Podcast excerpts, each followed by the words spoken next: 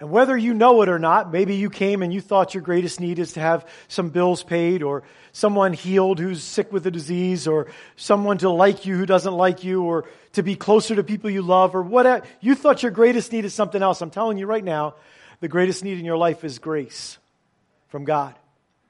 Because without grace, we face our Creator one day. We stand before Him one day. And we stand before Him to be judged based on our performance. And Paul already told us how that goes. We blew it. None of us stand before Him based on our performance and have it work out well. It works out terribly. We wind up lost forever. There is none righteous, no, not one. But with grace, we have the invitation to forgiveness, the invitation to salvation, and we stand before our Creator based on Christ's performance in our place. And if you don't know what that means, we're going to talk about that today. Christ's performance in our place. And his performance was perfect. And so if I get judged on his performance, I'm good. I don't deserve to be judged on his performance, but that's why there's grace in the message of Easter. And so we're not actually going to go to the story of Easter. I read that kind of to start us off. We're going to do something weird because we're weird. But we're going to go, because we've been in Psalms, we're going to go to a Psalm. And we're going to look at Psalm 22 today.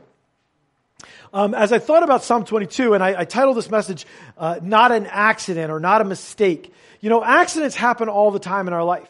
They are a reflection that we don't know what's coming, and we are not perfectly able to navigate our lives.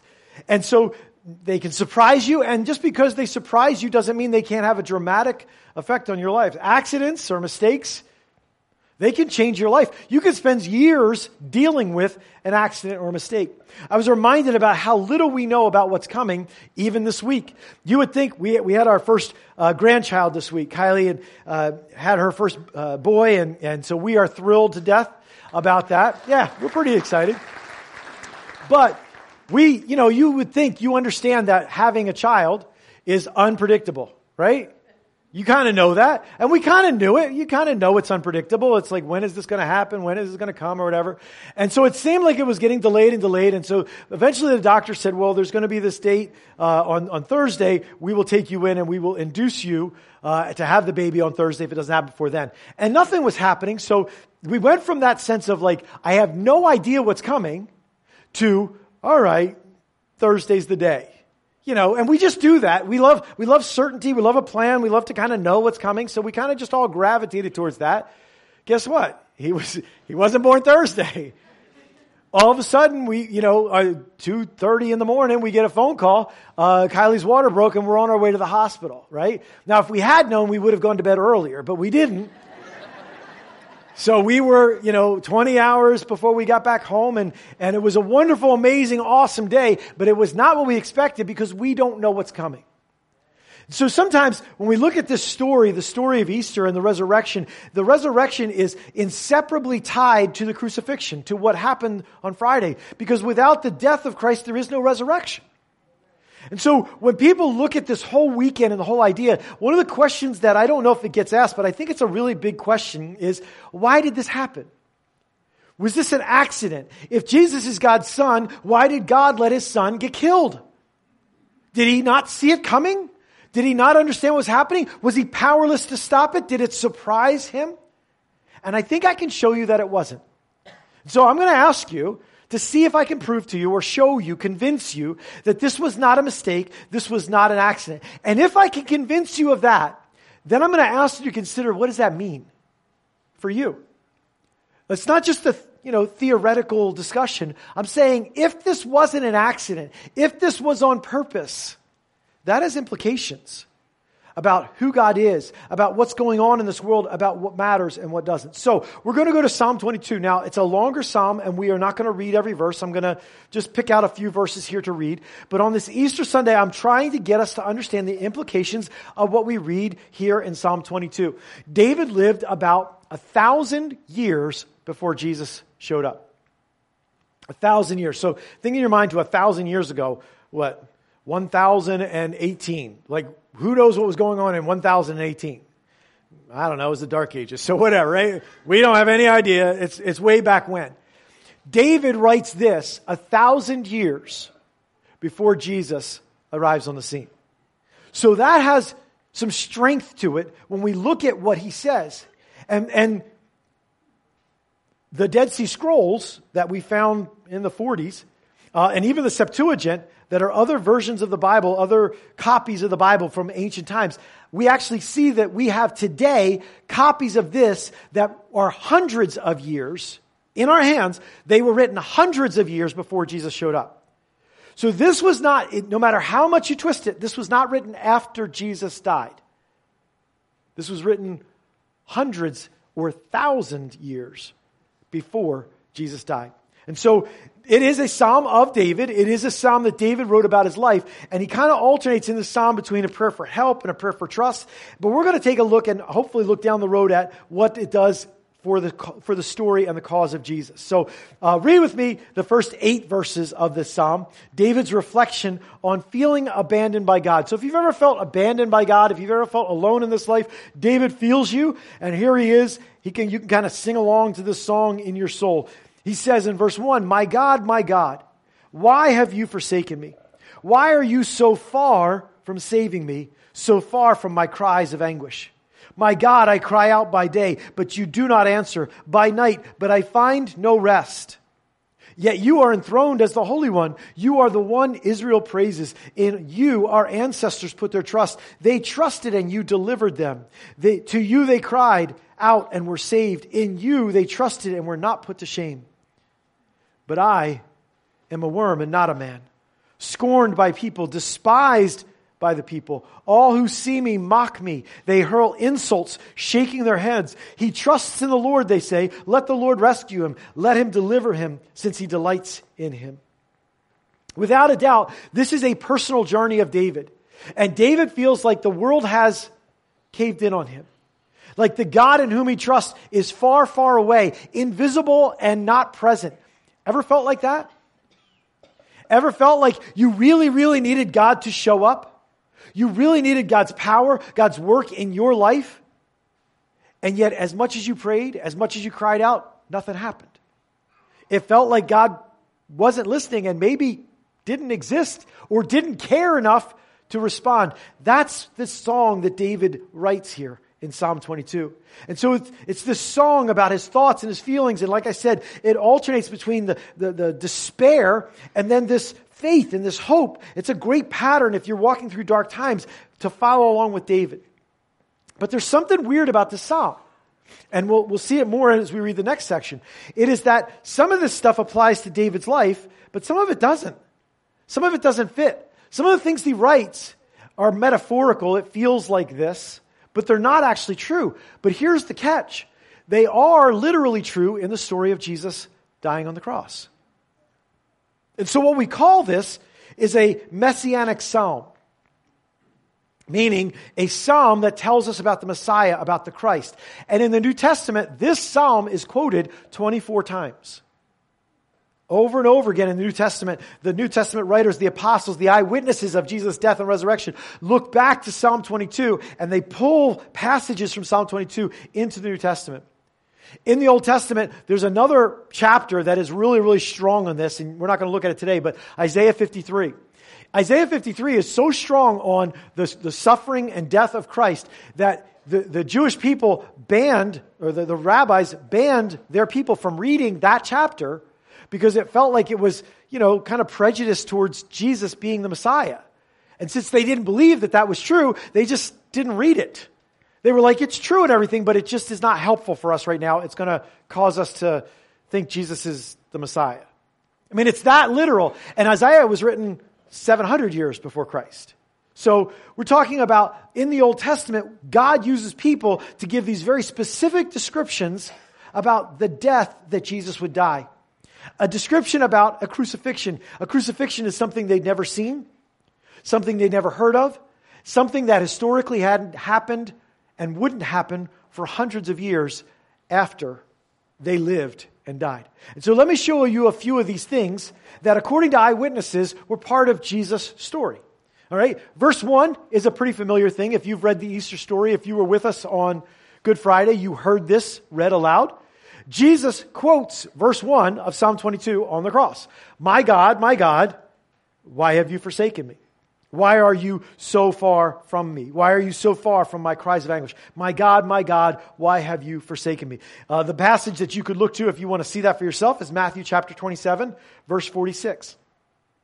Then in Matthew chapter 27, the verses before that, verses 39 to 43, we read this. Now in, in Psalm 22, we hear about how everyone scorns me and I'm despised by the people and they mock me and hurl insults. They say he trusts in the Lord. Let the Lord rescue him. Let the Lord deliver him since he delights in him.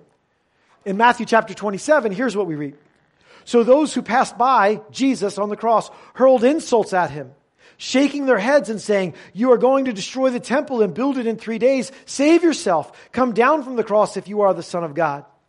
In the same way, chief priests and teachers of the law and the elders mocked him. He saved others, they said, but he can't save himself. He's the king of Israel. Let him come down now from the cross and we will believe. He trusts in God. Let God rescue him now if he wants, for he said, I am the son of God. It's almost literally the same words. And these people aren't in on it. Trust me, they're not in on it. The people who are insulting Jesus are trying to use it to undermine his credibility among people. They hang him on a cross specifically, not just to kill him, but to wipe out his power, his influence, his authority in this world. And yet, they wind up fulfilling the prophecy of Psalm 22 almost word for word.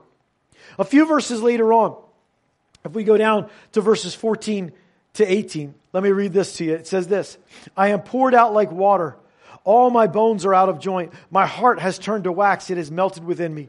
My mouth is dried up like a potsherd. My tongue sticks to the roof of my mouth. You lay me in the dust of death. Dogs surround me. A pack of villains encircles me. They pierce my hands and feet.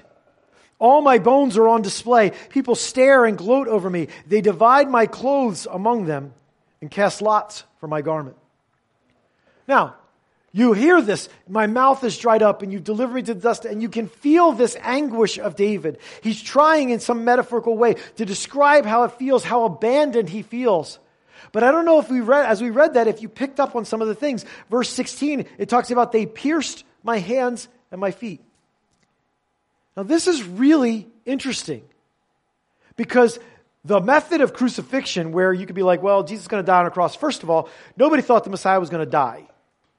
The Messiah was going to come and rescue them, not die. That's what they, that's what they thought, first of all.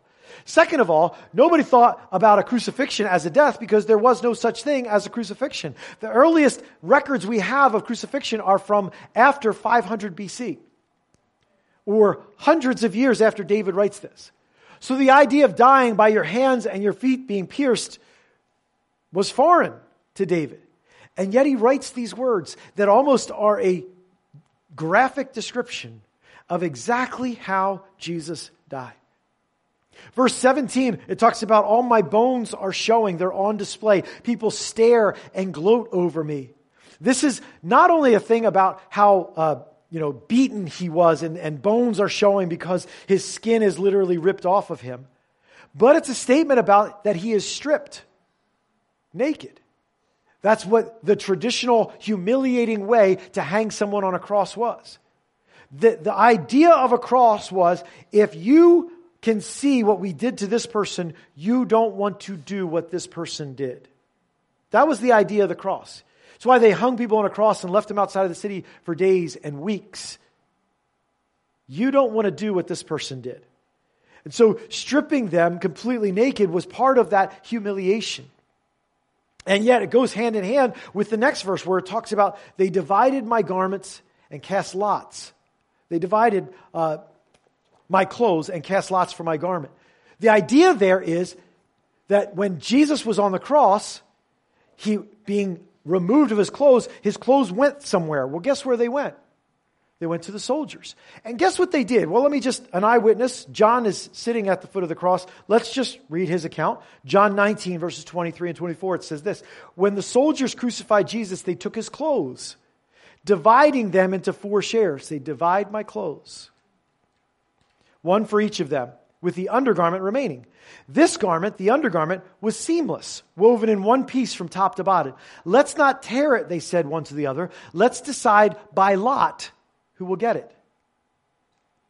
Isn't that amazing? That is a stunning fulfillment of a prophecy written a thousand years before that they will both divide his garments and gamble for it. Well, how do you do both? Well, you divide the outer garment by ripping it up into four pieces. You cast lots to find out who will get the seamless undergarment. And so here we have, as we read Psalm 22, this prophecy predicting exactly how Jesus would die thousands of years before he did it. By the way, it's not just the Old Testament prophets. If you care to, pick up the Bible sometime, and if you need a copy, we have some copies out here on the shelf. Read through the Gospels, and what you will find is time and time again, Jesus saying, I'm going to die. I'm going to die. The chief priests, the leaders, they're going to put me to death. I'm going to die. And then on the third day, I'm going to rise again. So what does this all mean? Here's what it means. This was no accident. And if it wasn't an accident, that means it was done on purpose. That means that Jesus chose to do this. Why in the world, if Jesus is God, come in human flesh, why would God choose this? Would you? If you had the ability to write your own story, to make it look like whatever you want it to look like, would you write a story where you are humiliated and tortured and put to death in front of the town? to die in misery hanging on a cross, would you? God could write any story he wants. This is the story he wrote. Why did he write this story? Nobody made him. It wasn't like it was, you know, oh man, I guess I have to. He chose to do this. It's not a story about some, some noble arc of tragedy where, where Jesus has powerful teaching and then burns out and people reject the truth and that's the end of the story. It is a story, and I'm telling you today, it is a story of love and power and hope. It is a story of a love that you can't even get your head around that reaches all the way from heaven down here to earth, right into this room, right into your seat where you sit today. It is a love that will chase you down and will lay itself down and take all of your pain and all of your brokenness. It is a love that seeks to find those who are lost. It is a love that seeks to heal those who are hurt. And if you fall into any of those categories, what I'm telling you today is the same power that caused God to send his son to die on the cross and the same power that raised him from the dead is the same power that's offered to your life today. Part of the problem for us as believers is we don't live like we have any power. We live like it's all on us. We live like we've got to make it happen. But part of the power, if you're lost today, is you think your life is yours. You think you've got to fix it. You think you've got to get it all cleaned up and all right. Listen, you will, I can tell you how that story ends. You'll never get it cleaned up because you don't have the power. Jesus has the power and he offers it to you. He took your place on the cross. He paid the price for every failure, every mistake, every regret. He took all your guilt. He took all your shame so that it could be washed away by the power of the blood of Jesus for you. Like any gift, he paid for it and he offers it to you for free. You don't owe anything for it. That means you don't have to clean up to come get it. It means you don't have to make yourself all right. It means just like today when you came to church, you just came for who you were. You may have changed how you looked on the outside, but you're just you. And guess what? God said, that's fine. Because I took all of your guilt, I took all of your shame, I took all of your punishment, and I put it on Jesus, and I'm offering you the gift of forgiveness. It is your choice whether you receive it or reject it. So Jesus died for you on purpose. Jesus meant to die. He had all power and he chose to give it up. If you had all power, I don't think you would give it up. He chose to die for you because he loves you. But his death wasn't the end. It was never going to be the end. His death was never going to be the end of the story because when Jesus finished paying, he was going back to heaven to be with the Father. And David wrote about this in Psalm 16. He talks about in Psalm 16 verse 10, because you will not abandon me to the realm of the dead, nor will you let your faithful one see decay. In other words, as you read the Psalm in Psalm 16, the idea is, even though your righteous one will suffer and die, you won't leave him dead. The whole story is found in the Old Testament. And what it says to us is this that God chose to do this. God chose to send his son to die, to be raised again, because we need forgiveness and we need new life. And so the cross provides the ability for our sins to be washed clean. And the resurrection provides the opportunity for us to be born again as children of God, to be made new from the inside out. And every single person here is eligible. Every single person here is invited. And if you've received it, it's the greatest thing that ever happened to you. Period. There's nothing that compares. And if you haven't, it's the greatest offer you've ever heard. And I hope that you will receive it today. Now, if I've convinced you that this was no accident, then let me ask you how, what does that mean for your life? How can you take that truth and apply it to here and now? Not to someday when I die and I stand before my, right here, right now. If God chose to do that, that has implications. And I'm going to invite you, not just this morning as we kind of wrap this up, but through this week. Think about what it means about God, about Jesus, about you, about your worth, your value, that God chose to die for you. And that Jesus didn't stay dead, he rose again. Let me just give you a couple of the things that maybe could be ways that you apply this. It, it, was good enough news on its own that, that Jesus died and rose again and we can be saved. But the fact that it was a plan, the fact that it was on purpose, digs us a little deeper. It tells us some, something like this. First of all, God knows our need before we do. Before you were even born, He sent Jesus to die for you. So when you go to God, just like David goes to God here and cries out, listen, don't ever believe that God doesn't already know your need. He does. He loves to hear from you. He loves for you to feel like you are free to pour out to Him, but He already knows your need before you even were born. And since this plan was put in place by God Almighty, He already has a plan to meet your need. How about that? So I'm not wondering, crossing my fingers, hoping if I've been good enough, hoping if I've performed well enough, hoping if I've given enough good things to God, hoping if I've given enough money in the offering. I'm confident if I've received Jesus Christ that He knows my need and He has my need prepared to be met by His power, by the riches of His grace.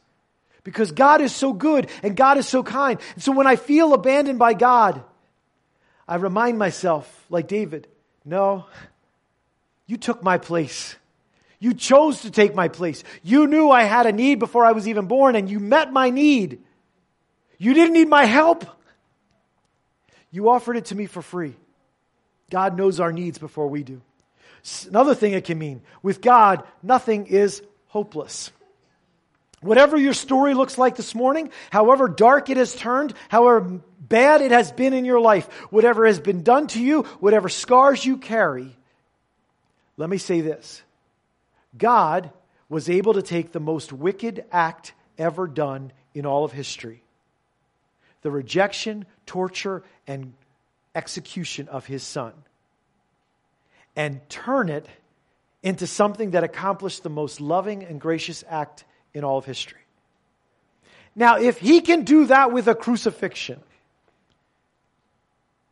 there is nothing that is hopeless. You, in your head, and me in my heart, oftentimes like, this is too dark, this is too bad, this is too far gone, nothing can be done. I don't see any way out. This can never get better. This can never be okay. And I tell people a lot in my office, in counseling and prayer time and, and just conversation, listen, I believe with God anything is possible. And we all do this. Yeah, that's true, that's true. But what does our heart do? Not this. Believers, it is never hopeless. And if you don't know Christ, what I'm telling you is this is the amazing thing about the God who chose to die for you. You are never beyond his strength, beyond his power, beyond the hope that comes from the power of the resurrection. If death itself could not stop God, what could stop him in your life?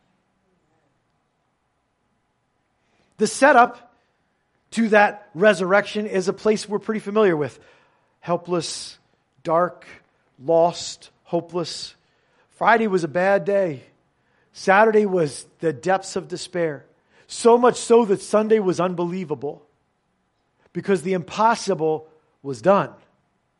So today, you might be in that Friday, Saturday moment where it looks like there's no way. You might be overwhelmed. You might be broken beyond all hope of healing. You might be sitting there struggling. You might be sitting there in your bitterness. You might be sitting there feeling isolated and alone. What I'm saying to you today is Jesus' death and resurrection was meant to show you that you have hope no matter what that God can overcome the grave and that his heart is loving enough to step out of heaven for you so your life may look every bit as dark as Good Friday, but God has the power and the love to bring resurrection to your life today. Another thing, no one's beyond saving. No one's beyond saving. I mean, God, the infinite, all knowing, all powerful, righteous God, judge, planned this. Do you think He didn't plan it well enough to include everybody? Do you think He didn't plan it so that it would cover anyone who wanted to get saved? Like, oh man, I wish I had just done a little more. God planned this, and His plan was perfect. And so the invitation's for everyone to come. I mean, there's a point on the cross where Jesus is saying to, the, to God about the people who are nailing him to the cross. Father, forgive them. If he's willing to forgive them, you think he's willing to forgive you? Everyone is invited. And really, at the end of this, it's you can trust God with anything. Whatever your life story, whatever's happening, whatever you're facing, whatever's in front of you, if God planned the cross it looked like and felt like an accident, a tragedy to the disciples, but it was no surprise to God that I'm telling you, God has a plan for you too. And that plan is something you can trust. It's something good. It's something that God can do in your life.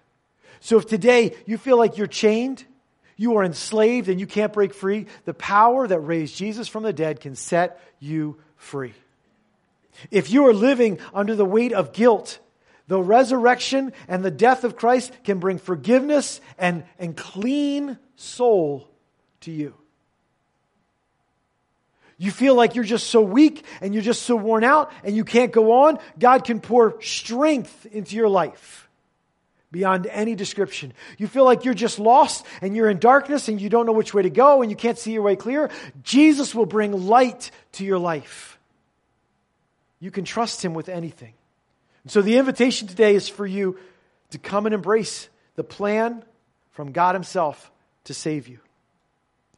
Not just to save you to make your life better, to help you pay your bills or be a better person, to save you all the way down to the very depths of your soul. The invitation is if you do not know the forgiveness of God, come and receive it today. By faith. In a few moments, I'm going to close the service, and as I pray, I'm going to invite you to pray. You can pray right where you are. And you could say, God, I need that forgiveness. I need to receive the gift that Jesus paid for on the cross. So I'm going to give you that opportunity. And beyond that, the invitation is to take the reality that Jesus' death was no accident and look at how that applies to our life. We're going to close with a song today that kind of revels in that fact and in that opportunity. And so, as, as this song is sung, I'm inviting you to consider and reflect. We don't have a lot of time for reflection in our lives today because we're so busy. But I'm inviting you right here, right now, to reflect on the fact that God is a God of grace faithful and loving, kind and good, not wanting anyone to perish, but all to come to repentance. And he does not hold back any good thing from those who trust him. And so while you're walking through dark paths, you can trust his plan. Because his plan was for salvation, a plan that required a price that is unimaginable to us to send his son to die for us. But if his plan is good in that way, I guarantee his plan is good for your life. So, as this song is sung, I invite you to consider that this was not a mistake and think about what that means about your Heavenly Father, about your Savior, about you, about the relationships you have with people, about how the resurrection and the plan for crucifixion applies to your life this day.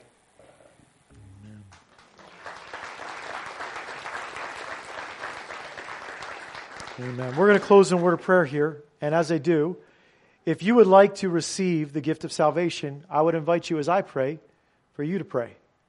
And you just reach out to the Lord in your heart. You don't have to even say it out loud. Just say, I need that gift today.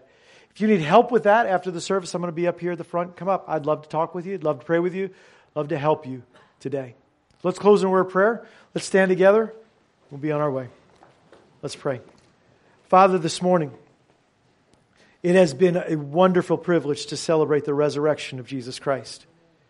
Father, to consider again all that it means for our lives. It is not just some historical fact that uh, we celebrate because it was a, a neat thing. It is a living and breathing event that continues to have effects in my life, in our lives this day. And Father, I pray that you would, by the power of your Spirit, bring us alive in the power of Jesus Christ. That if there are those here today who don't know you, that they would reach out in this moment and receive you as their Savior, accepting you and the gift of eternal life through Jesus' death on the cross.